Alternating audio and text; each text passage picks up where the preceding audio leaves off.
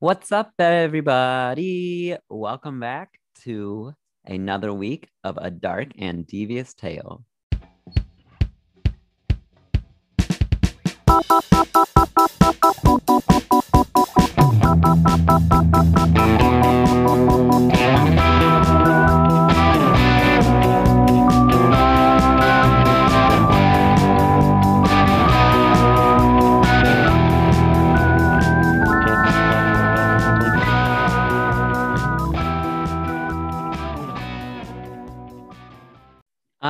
Hey guys, again, welcome back uh, to this week's recording and listening of Dark and Devious. Glad you're back. Both of us are very pleased to have you listening. And if this is your first time, welcome. Yes, we seem to be gathering new listeners every week. We are. It's exciting. We're getting little deviants all over the world. Yes, soon the whole world. Mm, yes, deviants. It will be ours. Yeah, we Uh, have two new new countries, right? Yeah, um, Serbia Yeah, and Lithuania. right. And you know you're making it big if people are listening in Serbia and Lithuania. So thank you to whoever you are out there listening. I hope you came back and are listening to this week's episode. Yeah, and I'm curious. I want to know if we can get some feedback from our international listeners. I want to know how you're finding us. Um, is it the hashtags that I put on each posting on Facebook and Instagram? Is it the fact that oh, we got a really a really nice review just this past week? I want to just look it up really fast so I can thank that person. It was on Apple Podcast. Nice. Well, while you're doing that, um, I think it's really cool to share that now a full 10% of our audience is outside of the United States, um, with Australia, Canada, and Germany leading the way. So that I find that super, super cool. And I'm so glad that you all are listening.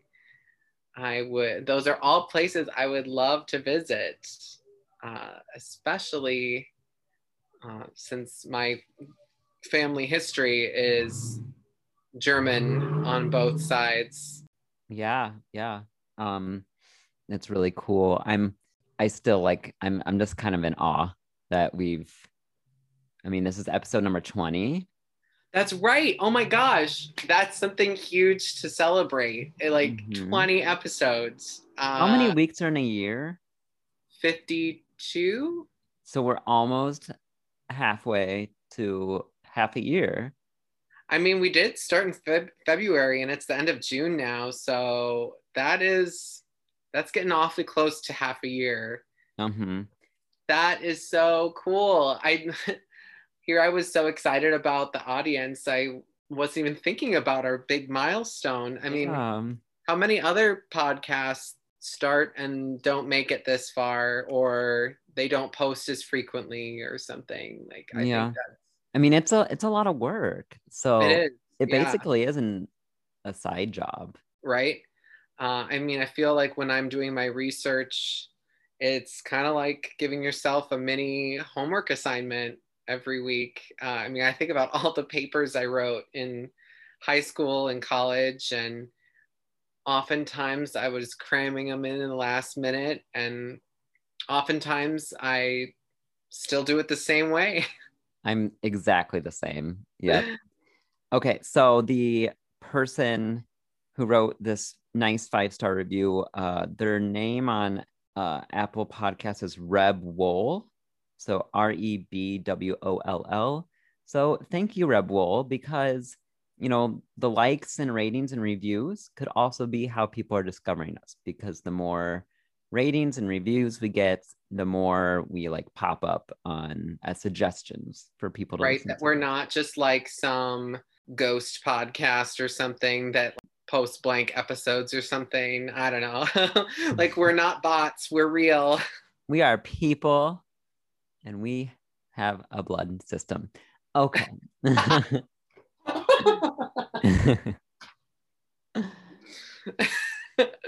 We don't run on that on a bumper sticker. That can be one of our quotes. Yeah. One of um, our merchandise. We are people with blood. Hmm. um, I'll I'll see about how we can merchandise that. well, speaking of listeners, um, shout out to Marissa. She is a she's kind of like a coworker. So we're do, we're teaching summer school right now, and she's from the Minnesota Literacy Council, and she is a Vista. She comes just to work on like literacy and phonetics with the kids. And she asked what I was going to do over the weekend last Friday. And I was like, oh, Saturday, blah, blah, blah, blah, blah. And then Sunday, just my usual recording of my podcast. She's like, oh, you host a podcast? And I said, yeah, I do. And she said, what's the what's the topic? What do you cover? I said, oh, true crime. And her eyes got huge. She like started grinning from ear to ear. And and then she like, well, what what type of true crime? and then I, I, was like, I was like, more often than not, it's murder. And she just like started glowing and she's like, Do you listen to Morbid? I was like, Do I listen to Morbid? Oh my gosh, someone is like, I'm probably obsessed with Morbid. I talk about it all the time. And then so she looked us up and she was going to start listening and following. But I just thought that was really cool. I just like seeing how excited she got, I was like, oh, oh I love fun. that. I love when uh, when you know sometimes you know because when people ask me at work like, oh, what are you doing this weekend or whatever, and I'll be like, oh yeah, I'm gonna be recording an episode for my podcast, and then when and then when they ask what like what kind of podcast and you say true crime and then they're like oh, I love true crime. And I, you know, I don't expect every single person I've ever talked to about the podcast to listen, but I do like the idea of at least some of the people uh, tuning in, you know, maybe at least once or twice, or, you know, maybe casually listening, or um, all just because of that one interaction that we had. So I think that's super fun. I, I really enjoy those moments too. Mm-hmm. Uh, yeah. Um, so did you do anything else over this weekend? Um, I got together with my in-laws, hung out outside. It was a beautiful weekend. Um, even with the rain. Yeah, yeah. I mean, it didn't really rain until like Sunday night, I think. So we got I don't know. I don't know. I don't remember your, this your weekend. weekend was just a big blur. Yeah. I guess I the time that you spent outside must have been nice. Yeah, yeah, because that's what I remember. Okay. Um, yeah, uh, my partner and I went. Um, there are these this chain of thrift stores that is kind of like in the far out north suburbs, or I mean, not really even the suburbs. It's kind of like outside of the Twin Cities area, metropolitan area, um, and they're kind of all like scattered up and along Highway 35 they are the best chain of thrift stores that I have ever been to. And I almost always find something good at every single one of them. And it's cute. They've got like little like stamp like stamp cards. So like if you spend so much, they'll give you like ten dollars off or something. Mm-hmm. Um, but yeah, it's super cool. I found a whole bunch of cool little odds and ends. So that was we did like a little day trip up there. So his dog got to have a play date with my mom's dog and we went thrifting. So that was a really fun way to spend the weekend. Yeah. I'm never surprised when I hear that you go shopping.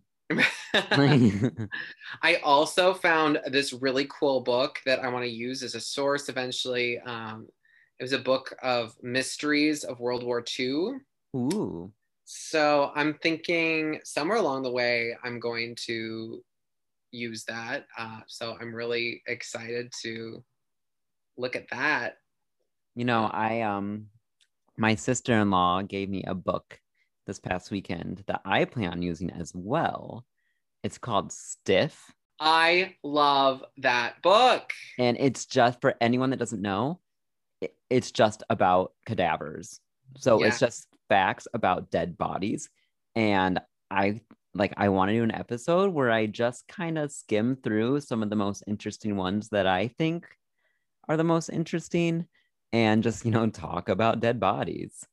I think that would be super good. Uh, that book is phenomenal. It's by Mary Roach, who is, I cannot recommend highly enough. She's written a whole bunch of these really cool, like one word title science books. Um, she also has a really great sense of humor. Uh, so she incorporates that into her writing. Uh, and I have read Stiff. It's been a long time, but I still remember little bits and pieces from it. And it would be super fun to go over that again. So, yeah, I cannot recommend Mary Roach's writing enough. She's fantastic. Maybe she'll hear this podcast someday and and hear how much I love her writing. well, I mean, when when and if I do this episode covering topics from Stiff, I can always just at her. Right. Yeah. yeah. Oh, absolutely. We could just like Hey, hey, Mary. okay, well, without further ado, um, because y'all, my stomach is growling. I'm hungry. So it's true. I could practically hear it through the microphone. I hope not, but but if you can, there's your gift. I want to get into it. So, Chris, I am ready for whatever you are serving up today. All right, let's get into it then. So, uh, this being the very end of Pride Month, I wanted to wrap up uh, with one more case that kind of fit our umbrella of LGBT cases um, for this month. And this one that I'm talking about today actually has a connection to what we started the month with. And that is the fire at the upstairs lounge in New Orleans, Louisiana. And I see, I see Patrick nodding his head. You've probably heard at least something about this before, right? Mm-hmm. It's I know, I know it, but the de- like I know exactly what you're talking about, but I cannot remember the exact details. So, so once you start talking and telling the story, I'm sure it's all just gonna come back. Right, and this is a a larger story that has so many smaller stories rolled into it. Uh, I had some really great sources. The main one that I'm using today is a book called Tinderbox, which is by Robert W. Fieseler.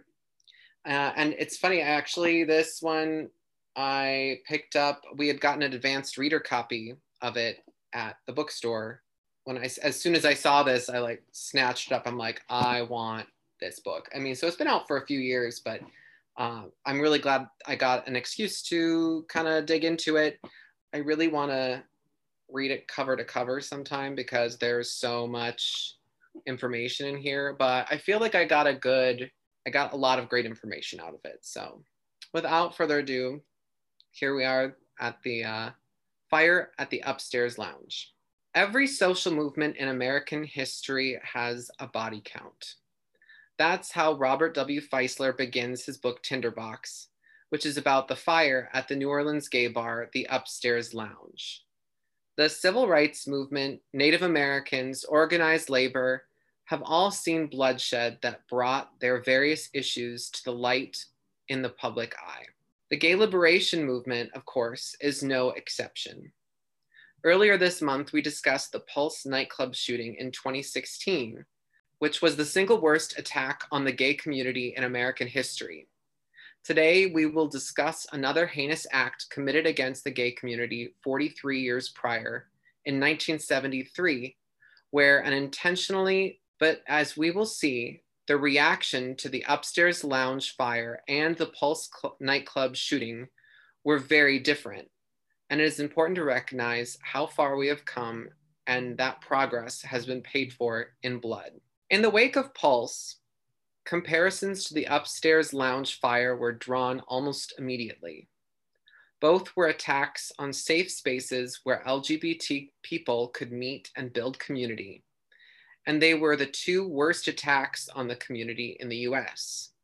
Surprisingly, though, the upstairs lounge fire got more media coverage in the wake of Pulse than it had gotten in the previous four decades. After the shooting, the New Orleans Superdome was lit up in rainbow colors in honor of the victims of the uh, and this is in reference to the Pulse nightclub shooting. Okay, that okay, that makes sense. And then several days later, they were lit up. Uh, it was lit up again with rainbow colors in memory of the victims of the upstairs lounge fire. But this recognition so easily could have not happened.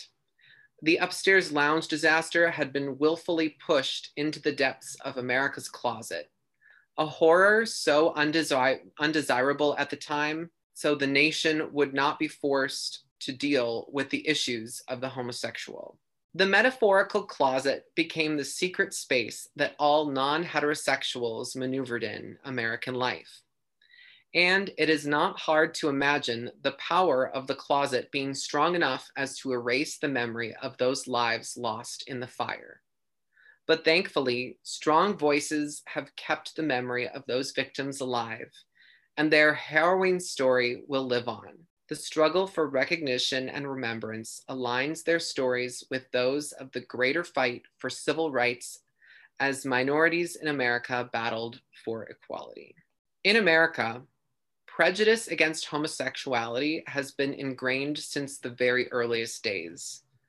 Thomas Jefferson wrote a 1777 revision to a Virginia law that said sodomy should be punished if a man by castration, if a woman by cutting through the cartilage of her nose a hole. what? Is that not like so messed up? Ow. Like I'm thinking like I mean, yeah, castration for a man like that would suck. But I'm thinking like when when I have like a itch in my nose and you scratch it with your fingernail, it hurts so bad. You think that's worse than castration? I don't know what it feels like to be castrated, but I know what it feels like to scratch the inside of my nose. And I can't imagine someone putting a hole through that. And then you have a deviated septum, and that's just all sorts of bad stuff yeah i'm not it didn't really seem to uh to specify how it would be oh. like if it would be the outside or i don't know it didn't seem to specify where that hole would be put in the nose but it sounds really really damn unpleasant and that's such an odd punishment it, it is i guess it's sort of like what a scarlet letter kind of situation but a physical thing on your body um, I guess though, this was considered lenient because the previous punishment was death. Sure. But still, perhaps Mr. Jefferson was not consulted on crafting the Eighth Amendment, which protects us from cruel and unusual punishment, because both of those punishments are very cruel and unusual. Also, General George Washington court martialed a Continental Army lieutenant for attempting to commit sodomy with another soldier, which led to his dismissal at Valley Forge.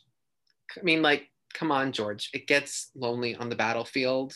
In the 20th century, with the onset of the AIDS crisis, high profile gay figures found it incredibly difficult to be public about their sexuality. The AIDS related deaths of actor Rock Hudson and Queen lead, lead singer Freddie Mercury showed just how powerful the fear of being identified as homosexual was.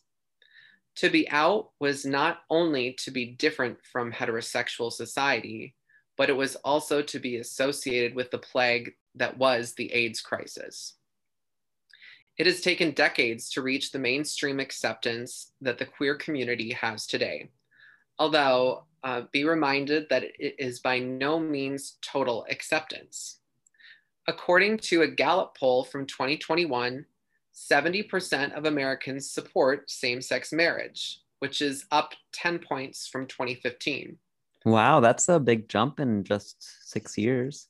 I know it's kind of surprising. Uh, also, was wasn't it 2015 when the like the court ruling was made that when it came nationwide, it was no yeah, longer state by state. Um, and I think I, it's it's crazy, but like things like that, just making it legal, just kind of takes the pressure off. I feel like, and and once people see like, hey, the sky isn't gonna fall just because two men or two women got married, see, it's going to be okay. And I, I think that does make a, a big impact on people's opinions. Yep. Yep. Uh, and in a 2019 Pew Research poll uh, that asked if homosexuality should be accepted by society, 72% of Americans said that it should, which I think is weird. Like, what's with that 2% that still doesn't support gay marriage, but then thinks that they should be accepted by society? I don't know. Maybe there's, I mean, they were done in two different years. So maybe there were some fluctuating opinions. Um, and although 72% is really good, uh, we're still behind other countries. Uh, for instance, Canada is at 85%. Even Argentina is at 76%. Australia is at 81%. France and Germany, 86. Spain, 89. And if you really want to go to an accepting place for the LGBT community, the Netherlands has a 92% acceptance rate, and Sweden is at the top of the list with 94%. Hmm. Uh, on the other end of the spectrum, though, some of the low points Russia and Ukraine, only 14% say that homosexuality should be accepted by society. Um, Indonesia and Tunisia, only 9%, and Nigeria at 7%. So, and this was just of the countries that they were able to collect data for. Um, so it wasn't the entire world. I could probably imagine a couple places that would maybe be even lower than 7%. I know uh, it's still highly, stig- I don't want to talk about all African nations. So, dis- disclaimer, I'm not saying Africa as a continent is homophobic. Right. But there I do, are some places though. Yes, there are. Yeah, and uh, I would think some places in that are other former Soviet republics or some places in the Middle East, I could totally imagine there being some even lower rates of acceptance. But in the 1970s, no one seemed to be even asking the question whether homosexuality should be accepted. In 1973, the age of the AIDS epidemic had not yet surfaced, and America was going through a period where the mainstream had grown disillusioned and disgruntled with the free love hippie movement. After all, they had just recently re-elected the button-down Richard Nixon in 1972. Uh, and his distaste for hippies was very well known. This really put the LGBT movement at odds with the greater narrative of American politics. This is the environment we find ourselves in when it comes to the upstairs lounge fire. The upstairs lounge was located on the fringe of New Orleans' French Quarter in a neighborhood called Vieux Carré, which translates to Old Square. I was going to ask if it was the car. no, car is voiture. Oh. Which is nothing like English. Uh, so it's no cognate for that one. Okay. Uh, so it's about six blocks down the street from Jackson Square and only about three blocks from the Mississippi River. The bar was situated on the second floor of a three story building, as many bars are in New Orleans. Um, a lot of the older neighborhoods, very small, close together. And uh, if you've got, you know, a, a lot of the buildings aren't super tall, but they, they make use of every floor there. In addition to being a hangout for a mostly blue collar gay crowd, it was also closely associated with the Metropolitan Community Church, which, to avoid confusion later on, I will be abbreviated several times as MCC. So okay. remember that Metropolitan Community Church. Not so, the media censorship control thing. No, that's the FCC. Sorry. Not to be confused.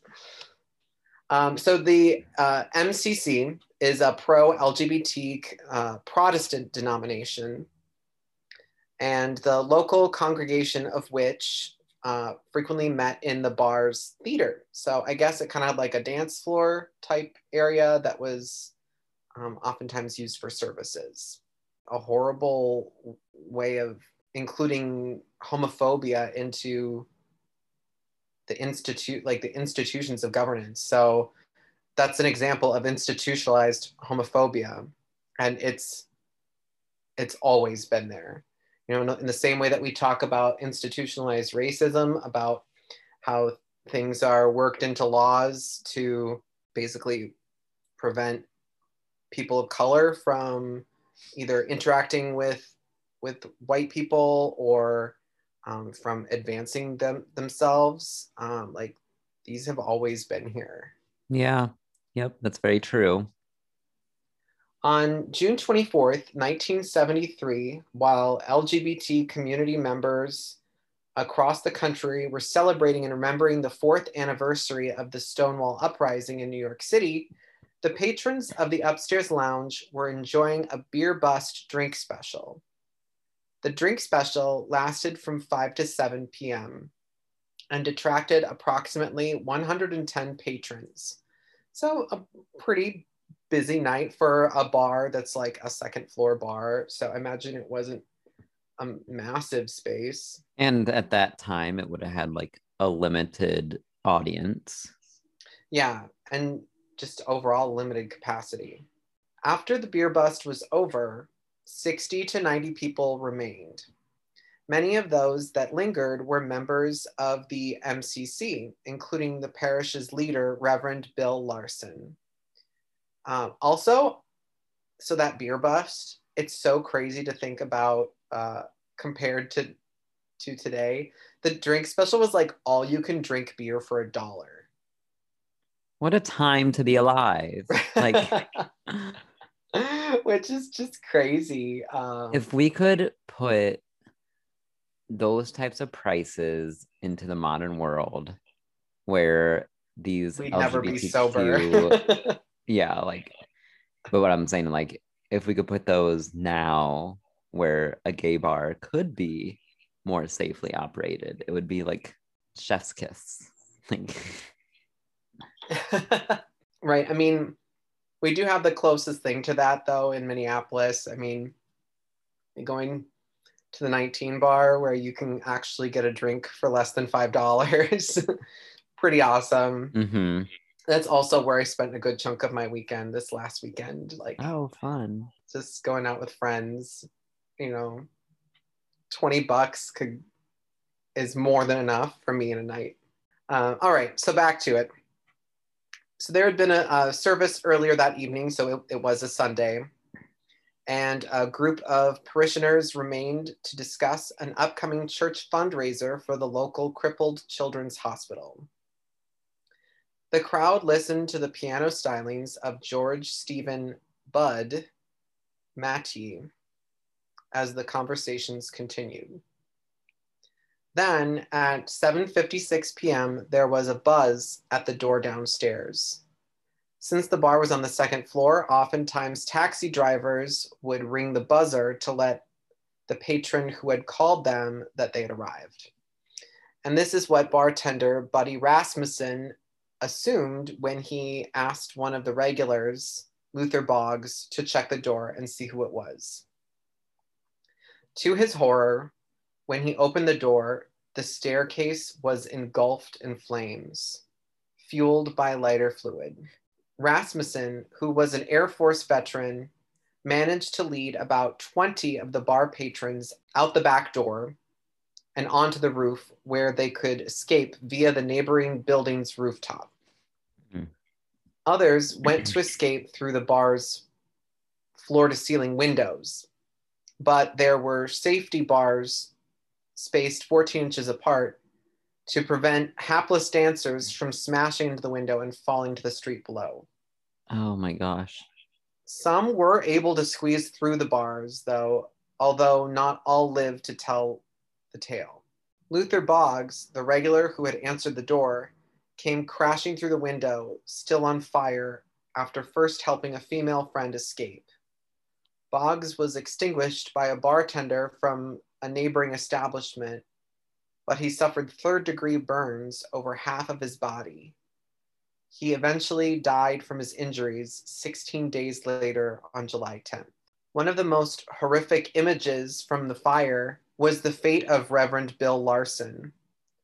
Larson had tried to escape the blaze through a window.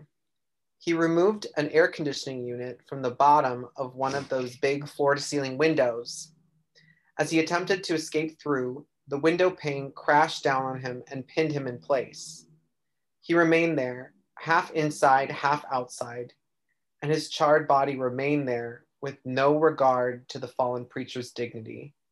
In fact, his body was left for hours, long enough to be photographed by reporters. So, this is a, a super famous image from this incident, and it's so like raw because this is someone who like they were so close to escaping and bystanders who were on the ground who couldn't they they couldn't do anything about it um yeah because he's on the second floor. Yeah so i mean it's not like people on the ground could reach him and no one was gonna like go up the on fire staircase that would be I mean, oh my gosh like the most that bystanders could really do was try to catch people as they like jumped out the window yeah because granted like you can survive a fall from the second floor especially if people are there to Mhm. catch you.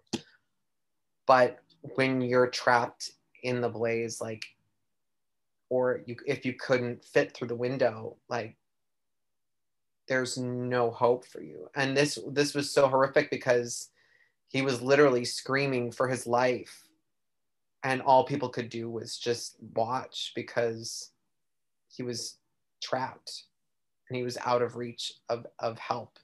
Um, that's that is awful like if i mean dying in a fire is bad enough but to probably be- one of the most horrific ways to go.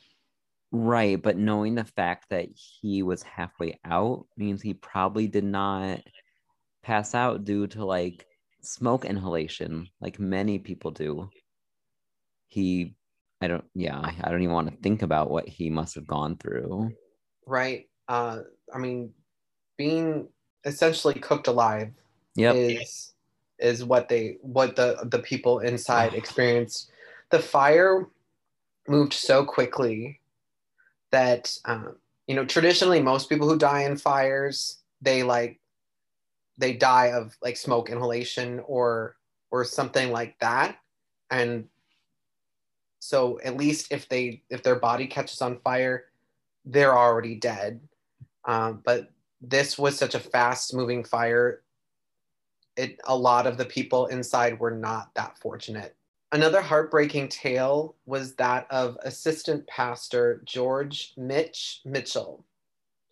Mitchell had been there that evening with his partner louis horace broussard.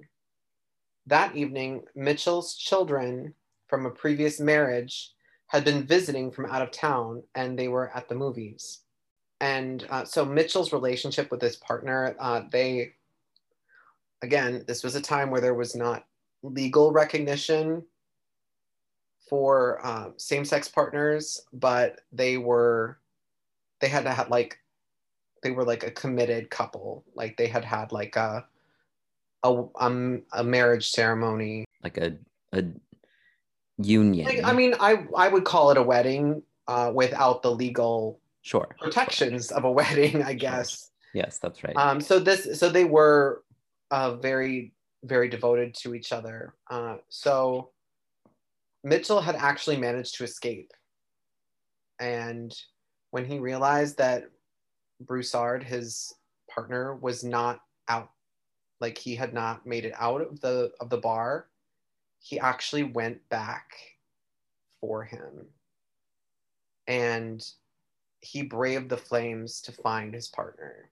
Tragically the two of them were found in a hallway Mm. still embracing in their last moment of life. And to add on to the sadness of their particular story is that mitchell's children who were at the movies they waited there they waited through seven showings of the same film Oh. until somebody who was uh, like a neighbor uh, came and picked them up and like brought them to the airport later and sent them home and they didn't even like when they were going home they didn't even know what had happened to their father. And it wasn't until later that they that they knew that their father had died. Which is just it's just crazy to me to think be like hey they they said that they would be back to pick us up after the movie was done and then you wait and you wait and you wait.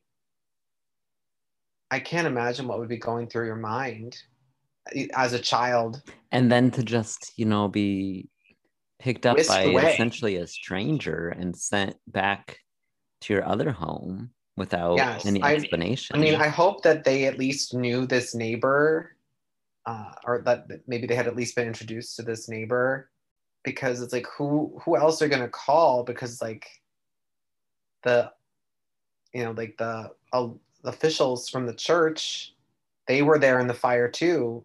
You know, the pastor was, and a lot of members of the congregation, and like and like this was the social group that they knew like how how do you even know who to get a hold of when there no one is there is left? The bar luckily was not far from the fire station. It was just two blocks in fact but the chaos of pedestrians and traffic hindered their response the blaze still only raged for 16 minutes but it was enough to cause unbelievable carnage Coroner Carl, Carl Rabin had a difficult time identifying some of the bodies because they were so badly burned. Items like jewelry and hotel room keys were sometimes the only clues to the identities of the fallen. The coroner described the scene as just a mass of death. They came from all different backgrounds and were probably all there for different reasons but they all met the same sad fate together, many within the first 360 seconds of the fire's duration. When a safety investigation was completed after the fire, numerous failings were detected. A fire door that was meant to block the flames crumpled as if totally defective. So that's kind of one of those ones where like when it when like the heat got to be a certain point it was supposed to just like spring shut okay. and it it totally failed and if it had worked it would have prevented the the flames from like from getting uh, up the stairwell into the main part of the bar. Also emergency exit lights did not function. So if you're looking for that you know that egg that lit up exit sign that we are so used to today, there theirs was not functioning. And uh, there was extremely flammable rayon wallpaper covering the walls, as well as other things like um, kind of like fabric curtains and stuff that were all very, very flammable. Uh, and then, of course, there was the bars on the windows, which were not up to regulation, that it obviously trapped people inside. In fact, there were some people, uh, there was a, at least one instance that I read about in the book where one of the patrons was literally just too tall, like he was too big of a guy, that, and there was no way that he could slip through the bars, even with the window broken. Um, so, all of these factors contributed to the high death rate. And interestingly enough, the bar had actually not been inspected since 1971. So that's two years without an inspection. It so the New Orleans wonder fire, if it was like neglected of inspection due to, you know, the stigma at the time. right? I know that's definitely something that I thought of. Uh, what I thought was interesting here was that the New Orleans Fire Department blamed staffing shortages for why the bar had not been inspected in two years. Um, and and also I think it what is like two years doesn't seem like that long, but that the recommendation is that they should have been getting inspections every six months. So they were at least like like were like four inspections behind. Uh, and on top of that, too, that there was only one inspector for the entire French Quarter. So you're talking hundreds and hundreds of buildings.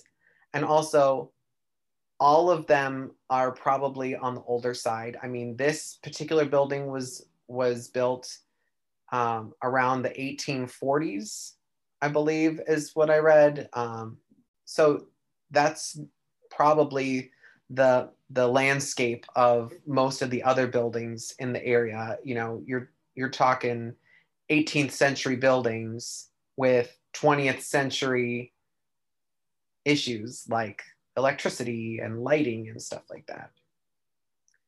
Uh, so the fact that there was only one inspector for this huge area, uh, that was like fire officials seemed to just accept that the fire was not the responsibility or liability of the city or the state for some, you know, that they they did not see that as their fault. I was just, which I, I call BS on that. Uh, yeah, I definitely agree because it's yep. literally your job to inspect these places. And if they can't get regular inspections based on their own guidelines of every six months, there's something wrong. Like, I don't know. I don't care. You just have to hire more people, I guess. You just got to do it. In all, 32 people died. 28 died at the scene and one on the way to the hospital and three more died later from their injuries. 15 people were wounded but survived. A fair number of victims had actually been military veterans, and there is a strange irony that these men had risked their lives to serve their country and hid their true selves in order to serve, only to have their lives ended in a senseless fire started on purpose. And by their own people they were defending. The investigation determined that the fire was indeed an arson, but failed to produce any convictions. The generally accepted storyline, though, is that a disgruntled patron, Roger Dale Nunez, had started the fire. Earlier that evening, Nunez had been thrown out of the bar for fighting with a fellow patron. He was punched in the jaw and was quoted threatening to burn you all out. It was confirmed by a witness that Nunez had been in and out of the bar shortly before the fire as well. But as for the corrobor- as for corroborating an alibi, the witness was dismissed as unreliable when they showed to be stressed during questioning. Furthermore, Nunez happened to suffer from conversion hysteria, also known as conversion disorder, which is a neurological symptom disorder that can manifest itself as numbness, blindness, paralysis, or fits caused by stressful situations. He had even been placed in a psychiatric hospital several years before the fire. But get this, he escaped from the psychiatric hospital. And I guess authorities just never got around to catching him again. Like, even though he had run ins with the police. So they just didn't try, or he was that smart? Like, which I, one is it? I know. Well, and I would think that if he had run ins with the police in the French Quarter somewhere, that, I mean, I think one of the problems is that this is a, a a time when information sharing was really difficult. That's you know, true. You, you it was all snail mail. or I mean, you'd have to physically call someone. Uh, right. Uh, or where like if you have a police record, it's on a piece of paper.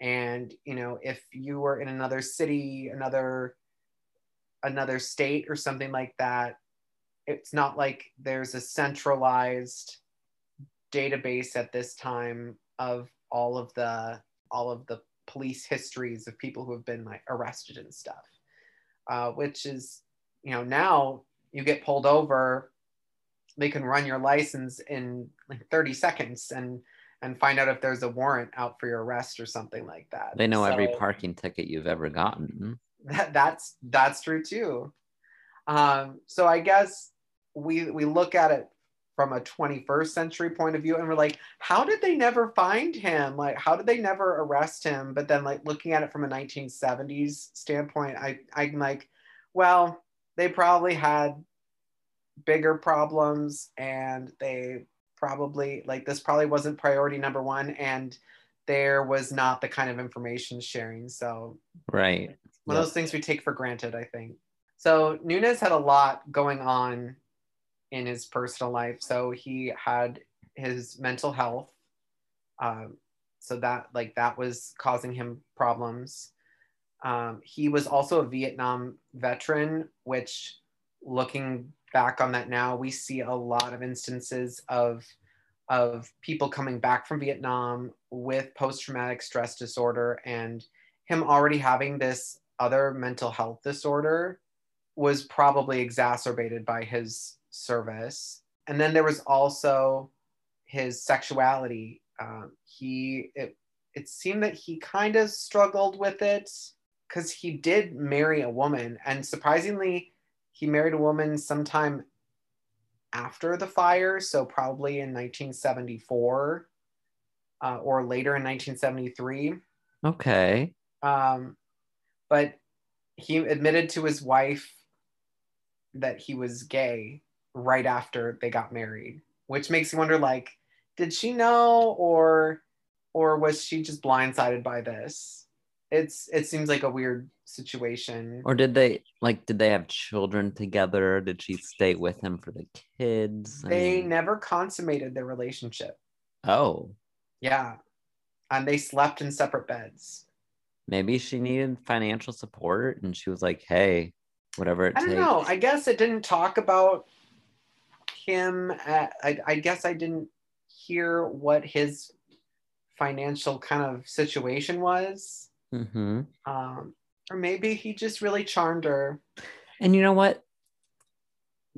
There's all types of relationships. Yeah. You know, there's no reason to say that he or she were in the wrong for being in a in a committed relationship knowing full well that there was no sexual chemistry. Mhm. There could have been And like that was deep just an accepted way of like an acceptable relationship at the time because you know people you know if you were a, a bachelor you know people were if, if you were a bachelor of a certain age i'm sure people began to wonder about you like oh why don't they have a wife and that Mhm. was just like the way that people saw things back then i feel like right. Anyways, we digress. we digress. Back to the story. anyway either way it seems that he really struggled with with hi- his own internalized homophobia uh, and it is also said that uh, he confessed multiple times to the fire so there's a story about some plainclothes policemen coming to the apartment where he was living and i guess uh, his roommate had come to the door and the police officers had asked him some questions about the fire, and he totally denied it at the time. Um, and apparently, he also had night terrors about a fire, saying that, and he would say in his sleep that he didn't do it, um, that like not to blame him for it. But then he would, then he later went on to confess to people that he had committed the fire. So he kept on like kind of going back and forth because he also recanted. It just seems very very strange.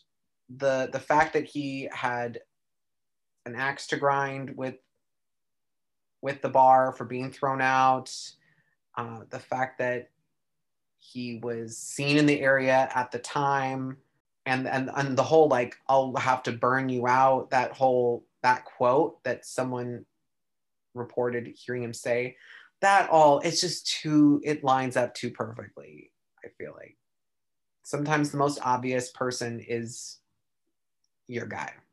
Um, so yeah he claimed to have gone to a nearby walgreens and purchased some ronsonol lighter fluid and then returned to douse the steps leading up to the bar in lighter fluid and set them aflame so the entryway was decorated with fabric and wood paneling.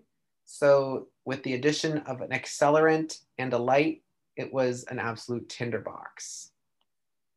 Sadly, there will never be any absolute closure on this though, because in November of 1974, Nunez took his own life. With no other leads and their main suspect deceased, the case sat gathering dust for the rest of the decade. In 1980, the state fire marshal's office simply closed the case. So it kind of it's it's really really sad that there will never be that definitive answer because he, Nunez chose to take his life. And you wonder is that the act of a man with a guilty conscience conscience or is that the act of a man who can't come to terms with his own sexuality? Or is that the act of a man suffering from mental illness who can't see any other way out? Is it um, all three combined? Right. You know, maybe he couldn't deal with his sexuality, which developed into a mental illness, became depressed, and then also because of his internal turmoil took it out on the community that he was refusing to accept as his own.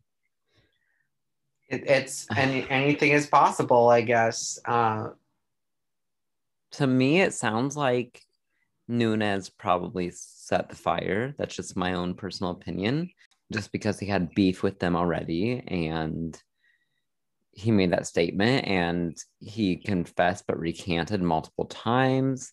I know there are false confessions, but it just seems like, given the circumstances, his confession was probably genuine and then he tried to backpedal to get himself out of it. That's just my own personal opinion. Yeah. And I, I, I just wonder what could have been going through his mind and why he would have like why would you confess? Like why would you open yourself up to to that if you weren't guilty of that? I don't know. It's it's hard to say. The like their policy or the the the tv stations didn't want to basically they didn't want anyone to feel like that that being gay was okay yeah, it's like don't show these real victims that are human beings. Right.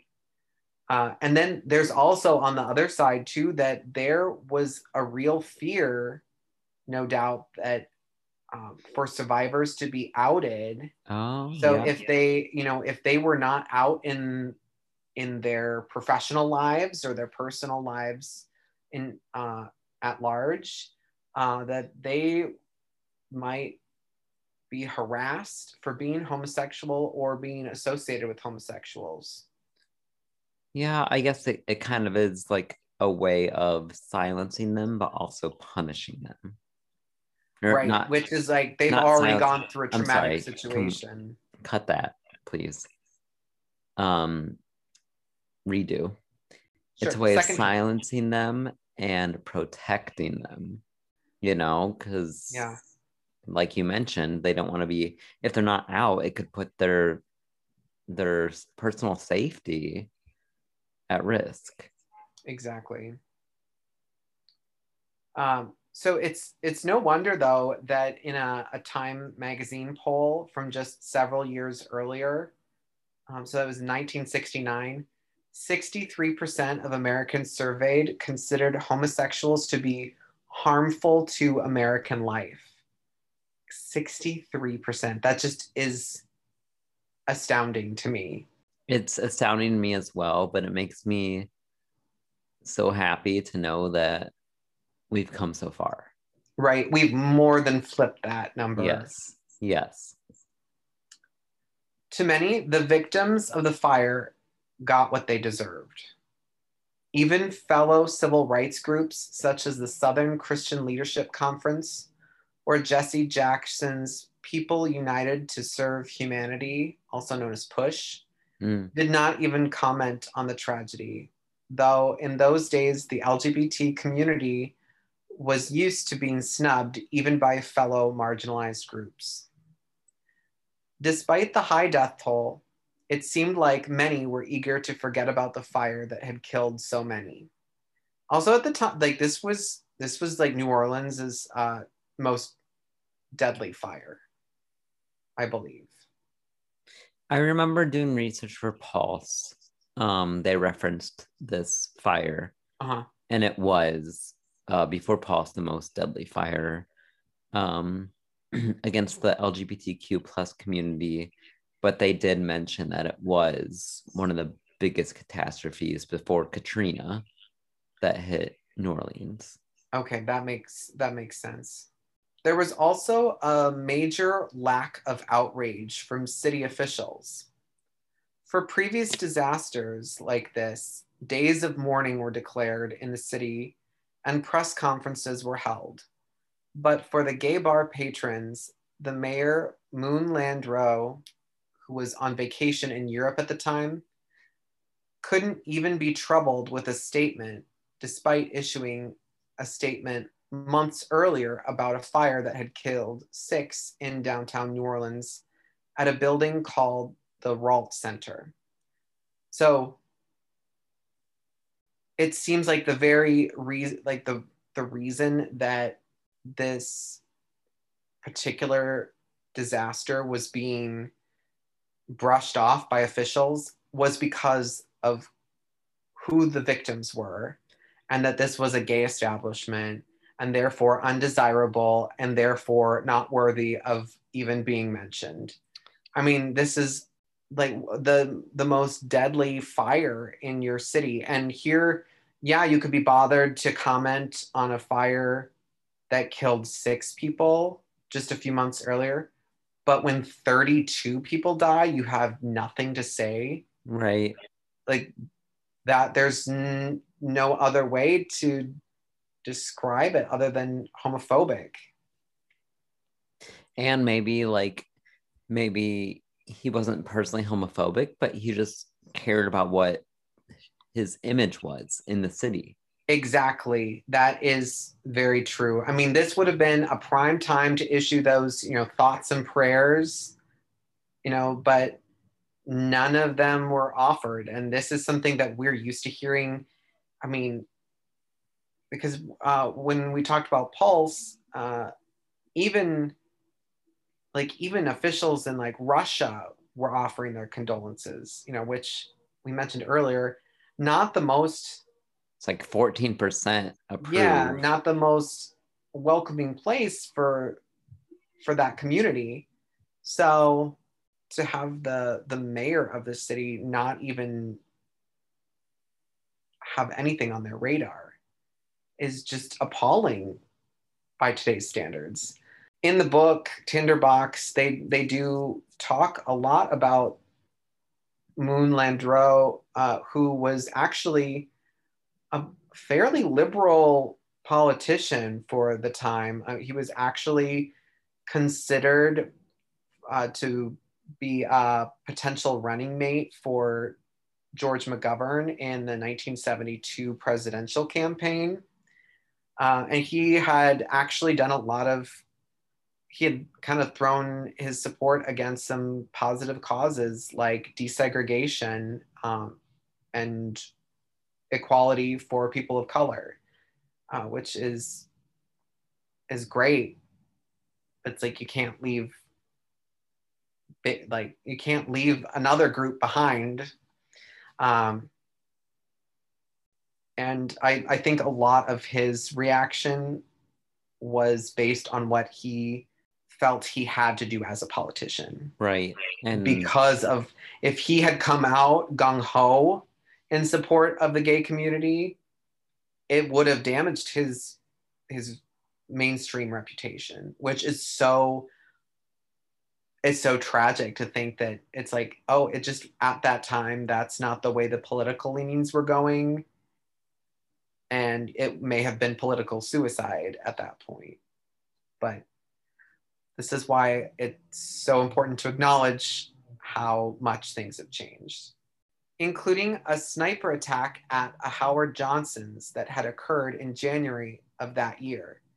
So, also, this would be a super interesting little story to story tell. to cover sometime. This guy who was, I believe he was a Vietnam vet. He like got on the roof of this Howard Johnson's, which I believe Howard Johnson's was like a. I think it's a drugstore. No, I think it was a restaurant chain. Oh, I don't. Was know. it a restaurant? Oh my gosh, I'm I'm gonna I'm gonna no, be so. you tell your story. I'll look it up. Oh, you're gonna look it up? Okay. Yeah, you tell your story. I, I'm like, it's either a hotel chain or a restaurant chain. And I'm gonna be really embarrassed if I if I got it wrong. But so anyway, he was he was um, shooting people from the rooftop of this building. It's a hotel. Okay, there we go. Got it corrected. And this happened actually really close to the city hall. Um, and yeah, and and the uh, the mayor was actually very involved in that, and of course declared uh, you know like days of mourning and all of the normal things that you would associate with an attack like that. But here, when it comes to an arson that kills 32 of your citizens, nothing. Politicians weren't the only ones to disrespect the victims of the disaster. When bartender Buddy Rasmussen and bar owner Phil Esteve were finally allowed back in the bar after the fire, they found that the cash register, the jukebox, and the cigarette machine had all been emptied of cash, meaning that either police, firefighters, or reporters stole the money since no one else had been allowed inside. Oh. Isn't that so messed up? That's I mean, I was thinking like, oh, it's uh you know, there's there's holes in the wall because there's a fire. Maybe someone went in and took the money. But if there was like surveillance and no one was allowed in. Right. Just... And this is pretty shortly after. Um, like that's unacceptable. They, yeah, they so uh, the bar owner actually opted not to report it, though, because he knew that it would be the word of a homosexual against the word of authorities. and the authorities, they had the upper hand. So he just had to cut his losses with his grief. It's so crazy to think that not that the money was important, but it just is adding insult to injury to be like, oh, yeah, by the way, we we basically shook down your burned out bar for every last dime we could find. Exactly. It's like you just suffered a huge travesty and we're going to add the icing on the cake. Yeah. And the and the fact that even the police could not necessarily be trusted in this yeah. investigation. Yeah. That they knew that because this was a vulnerable population, that they had no other recourse. Uh, it's just so despicable. So despicable. In this period of news coverage, there was a lot of fear spread an anonymous woman contacted local ABC affiliate WVUE and told them that a vigilante group called Black Mama White Mama, which is named after a blaxploitation film starring Pam Grier that had been released earlier that year, was declaring war on homosexuals and took credit for the fire. The caller also claimed that there would be more attacks. Thankfully, the call was a hoax, but this the the reporting on this call incited both anger and panic. WVUE did not issue an apology for reporting the false news. And in fact, some members of the public were glad that someone had tried to scare gay activists into silence. The reactions from some of the religious communities were just as bad, if not worse. Many churches refused to hold funerals for the dead, an absolutely despicable and disgraceful thing to do, if you ask me. Yeah, because God supposedly created every person unique to be themselves. And Right, it's God like, it loves shouldn't matter, everyone. Like, so a church should love everyone too, because they pray to a God that loves everyone. exactly. I, I couldn't agree more. Also, we're all equal in death. Like, every single person who is born will die someday. Yep. That's everybody deserves dignity in death, I yes. think. And respect. The Catholic Arch- Archbishop for the Diocese of New Orleans, Philip Hannan, who was known as like the the Pope of New Orleans, did not offer prayers for the victims. Though there was a pithy mention of the event uh, in a church newsletter like a month later. And it was sort of like a, it was a very much an all lives matter kind of response to the fire. And it was literally four lines. And it was just like, oh, like we should pray for these people as, you know, as we pray for all people or whatever. It was really half hearted. And it was, and like I said, it was like published in a newsletter a month after it happened. Like, really?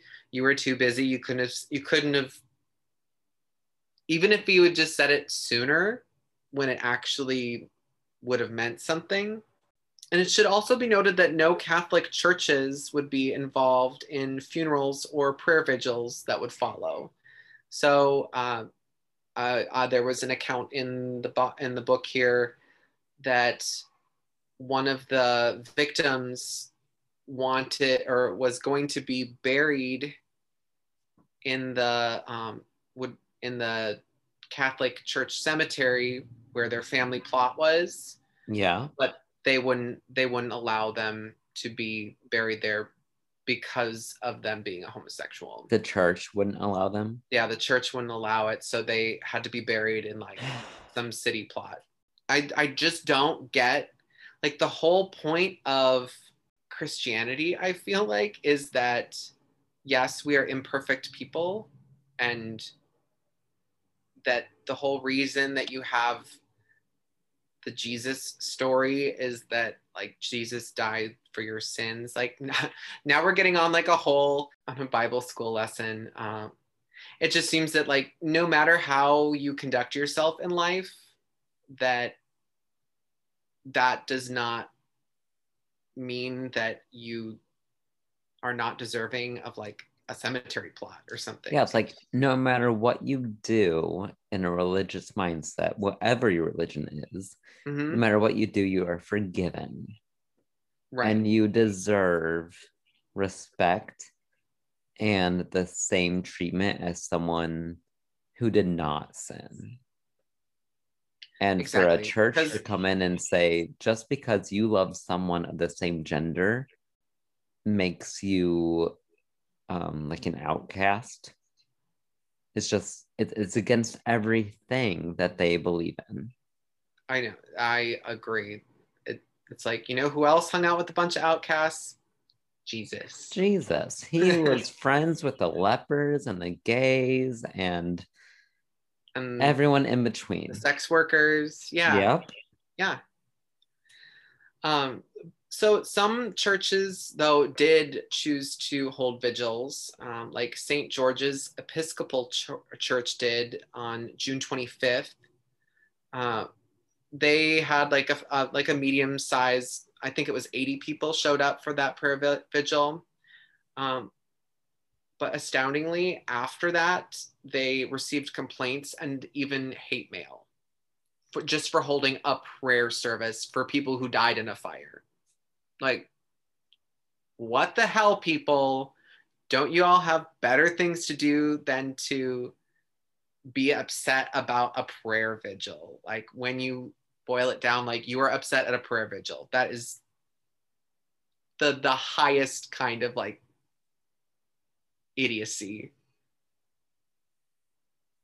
Uh, then there was the Episcopal bishop for New Orleans, Iveson B. Noland, which I found out is actually an anagram for a blonde venison. Oh. Uh, it also you could also rearrange the letters, and it's non-viable nods. I, I I was like that name just sounds like a bad Scrabble hand. um, so yeah, Iveson B. Noland rebuked Reverend Richardson, uh, who was the one who had given the prayer, like the small prayer vigil. Um, but like honestly, who goes out of their way to rebuke someone for having a prayer service? Like, isn't that literally 100% of what you do? Uh, thankfully, though, two other vigils on July 1st, one at a Unitarian church and the other at a United Methodist church, went off without a hitch. And uh, even the, the founder of the MCC, Troy Perry, um, came all the way from Los Angeles to attend. In the aftermath, there was great confusion, though, over some of the victims. Frantic family members of estranged gay sons and brothers clogged the phone lines, wondering if someone they knew had perished in the blaze. Many of them not even giving their own names.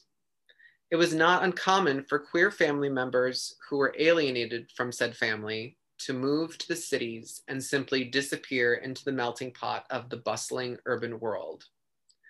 Sadly, though, three victims of the fire went unidentified. It is heartbreaking to think that perhaps no one was looking for these young men, or the shame of their lifestyle was too great for the family to come forward. Even, even Reverend Larson's own mother refused to claim her son's body when she found out his homosexual connection. One of these unidentified victims was only just identified in 2018 as oh Larry oh Norman Frost, who was 32 years old at the time of his death. Sadly, these unidentified men were buried without grave markers, one even with the pants and undershirt still grafted to his skin. Shortly after the last victims, though, were laid to rest, the fire became an unheard of topic of conversation even the survivors for years didn't talk about what they had experienced, which honestly is not uncommon for uh, for the people who have experienced a traumatic event. Right. I mean, it, like suppression is a coping mechanism. In the period shortly after the fire, a national day of mourning was observed by MCC chapters across the country and even in Great Britain. Gay bars, nightclubs, and bathhouses across the nation also observed the mourning in a rare moment of national gay unity. Even some straight bars in San Francisco, um, like in solidarity, in solidarity with um, their neighbors, basically observed this this morning. Hmm. Uh, and this level of unity was probably not matched until really the AIDS crisis when the gay community was forced to come together. Um, and it's also should be noted too that this kind of national uh, recognition was not covered in any of the mainstream media. Basically, the only ones to cover it were local gay publications.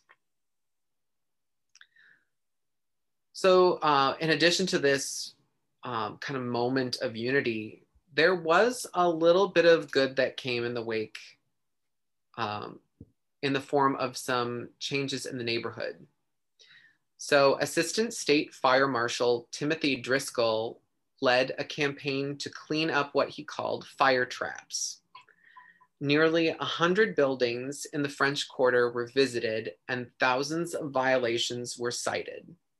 Many gay bars in the area made changes to windows and added exits to avoid another tragedy like the upstairs lounge. So it's like, come on, this is what, like, one of the things that you should have focused on from the beginning, people. Like, even if you weren't going to look at it as a tragedy for the LGBT community, at the very least, you should be like, this is a safety thing. Like, we should be working to make sure something like this never happens again. And thankfully, changes did get made. Uh, so yeah, thousands of violations were cited in this kind of um, sweeping inspection of of the city. All like in the same like uh, old quarter New, New Orleans. Yeah, yeah. Area? So we're talking about like the French Quarter in okay. general, um, and thankfully, as far as I know, there has never been a tragedy quite like this to happen again in New Orleans. So I'm hoping that means that these um, inspections saved lives. Uh, also, spurred on by the success of the main prayer vigils, organizers sought to mobilize gay groups in other cities to form support groups. These groups raised money for fire victims and helped spur on blood donations across the country. There was even a fund set up called the National New Orleans Memorial Fund that received donations from all over America. By 1974, money was going out to victims and families from the fund.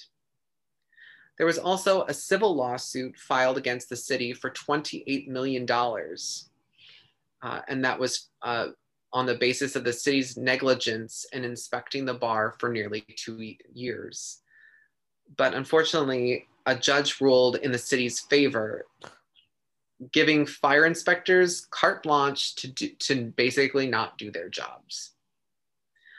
Other cases filed against the bar owner and the building owner were settled for a mere $80,000. And uh, that $80,000 was divided among the plaintiffs. So mm. that really was not enough to make a big impact. Right. They got very little from what they were served. Like Right. And I it didn't say how many plaintiffs there were. So if there were a lot of plaintiffs, you know, you take out legal fees and then you mm-hmm. and then whatever's left is what gets split up among, you know, a large group of people, you know, that's really not much money at all. But gay life continued on in New Orleans. By the end of the 70s, there were over, over 40 gay and lesbian hangouts in the city, and the eagerness to move on brushed memories of the upstairs lounge fire uh, under the rug. But no, the fallen would not go unremembered forever. The New Orleans MCC organized a tribute on the 25th anniversary of the fire in 1998 with a crowd that was proud to show their faces and show their support. Since then, the tragic fire has been remembered in written accounts, documentaries, art installations, and plays, including an off Broadway musical. What's the name of the musical? Do you know? Um, I believe it was The View from Upstairs okay, that, that sounds familiar. Yeah, it was an off Broadway play uh, or an off Broadway musical. But I would, I, I hope there's a recording of it somewhere. I would be really interested. I'm Googling. Okay. 40 years after the fire, in 2013, a permanent marker was added to the building, which still stands, with the names of the victims, forever marking where they had once celebrated life and where it had all come to a tragic end. In 2016, there was a surge of interest in the upstairs lounge because the death toll had been eclipsed by the Pulse nightclub shooting, which brought up the tough memories of mass deaths in the LGBT community. As Pride Month draws to a close, it is important for us to celebrate not only for us, but for those who are no longer with us. Celebrate you, celebrate the progress we have made, and always look forward and always look toward making a better future for everyone. And that is how I would like to end the story of the upstairs lounge fire. Well, thank you for um, reiterating and readdressing that story because I remember when I was doing the Pulse nightclub story Mhm. um, a few weeks back, I they they mentioned the upstairs lounge and it, they said like Pulse was the most deadliest attack on the LGBTQ plus community since the upstairs lounge fire Right. Mhm. and I'm, I'm I'm just really glad that you brought it up because it was something that was not addressed properly. It was swept under the rug. Mhm. Um, it was a time when people didn't, maybe people cared, but they didn't want to show that they cared about our community.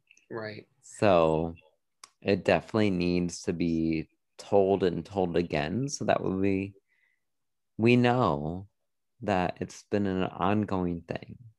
Right. And it it kind of ended up looping together perfectly. I when we were when the gears were turning about cases that involved the LGBT community, um, this one was definitely in the back burner in my mind. And the fact that it has such a, a close tie to the case that we kicked off the month with, it just seemed like it all came together full circle. Um, and I, I can't recommend this book Tinderbox enough. I, I, I mean, I just got a, a quick glimpse of it. There are so many deep emotional connections in this book. Uh, I mean, there is some just heart wrenching tales to be had in there. So I really recommend picking up that book if for anybody who wants to know more. Uh, I mean, these were all people who knew each other and worshipped together and um, you know loved each other you know there there's a particularly heartbreaking story you know in addition to all the other ones that i've shared of the um, the bartender uh, and his partner was sitting at the bar that night and that's where he died I know, and that's that's it's heartbreaking, but it also is very like comforting knowing that they they died together. Uh, the bartender survived though Oh, who's the man that went back in? oh the um the the assistant pastor who did go Yes. the, those were the the um the the two in the in the hallway who who died in an in embrace um then this this case has really been in the back of my mind especially since uh, so i've i've been i've sung with the gay men's chorus here in the twin cities Yes. and we did a song i believe now gosh was that two years ago now? Time flies um, and it was uh, we did a song called the house of the rising sun that is a reference to this tragedy. And one of the um, one of the members of the chorus my friend matt uh, grew up in that area at that time and shared a really personal story of i believe he actually knew the son of one of the victims Oh. um, and and just growing up as as gay in that time period where you couldn't really be out and uh, it was a really moving story to hear from somebody who had a personal connection to it. Um, and I'm I'm so glad I could discuss it, share the story, hopefully um, create more interest in it because it's one of those places like if I go to New Orleans, I want to like leave some flowers or something, pay tribute to the victims there because um, for sure it really and, is worth remembering. Yeah, and it's something that was swept under the rug and we need to like draw attention to. Yeah. Um really quick if you don't mind. Yeah. I was googling um the names of the people who perished. Oh, yes, it's a long list. But yes. did you want to read read those? Yeah. Yep. So Willie Inez Warren, Eddie Hosea Warren, James Curtis Warren, Luther Boggs, Reverend William R. Larson, Dr. Perry Lane Waters Jr., Horace Getchell, Leon Richard Maples, George Stephen Matyi, it's M A T Y I, James Ball Hambrick, Larry Stratton, Joe William Bailey, Clarence Joseph McCloskey Jr., Adam Roland Fontenot, Ferris LeBlanc, Donald Walter Dunbar, Kenneth Paul Harrington, Gerald Hoyt Gordon, John Thomas Golding Sr., Douglas Maxwell Williams, Robert Lumpkin, David Stewart Gary, Guy D. Anderson, Dwayne George Mitchell, Luis Horace Broussard, Reginald Adams, Joseph Henry Adams, Herbert Dean Cooley, Glenn Richard Green, Larry Norman Frost, and then there are two unidentified white males. I'm glad that they had added Larry Norman Frost there because I know he was the one that was just recently identified. Mm-hmm. Um, it and uh, that also just breaks my heart that all this time later that there are still two people who we don't even know um, and that there is a family out there who's got a question mark there somewhere on their family tree of maybe it was a family member who was estranged you know maybe there was you know their family was not accepting and they they're like well fine i'm going to go out and live my life in another city and the family would, could have been like well good riddance and never made amends. I could, there's so many possibilities. Right. Uh, and it's, it's just so unfair for them. It is. Um, um, oh, I did also want to acknowledge a couple extra sources outside of Tinderbox um, that I used. Uh, there was a, a great article uh, from Gay Star News. Uh, then there as well as queerstory.com and the New York Times. So those there are uh, some supplementary articles that help me uh, in a couple little factoid things. So, right. Well, thank you for telling the story again. And thank you all for um, listening. It's something that we should all be aware of. And until next time, everybody. Bye. Bye.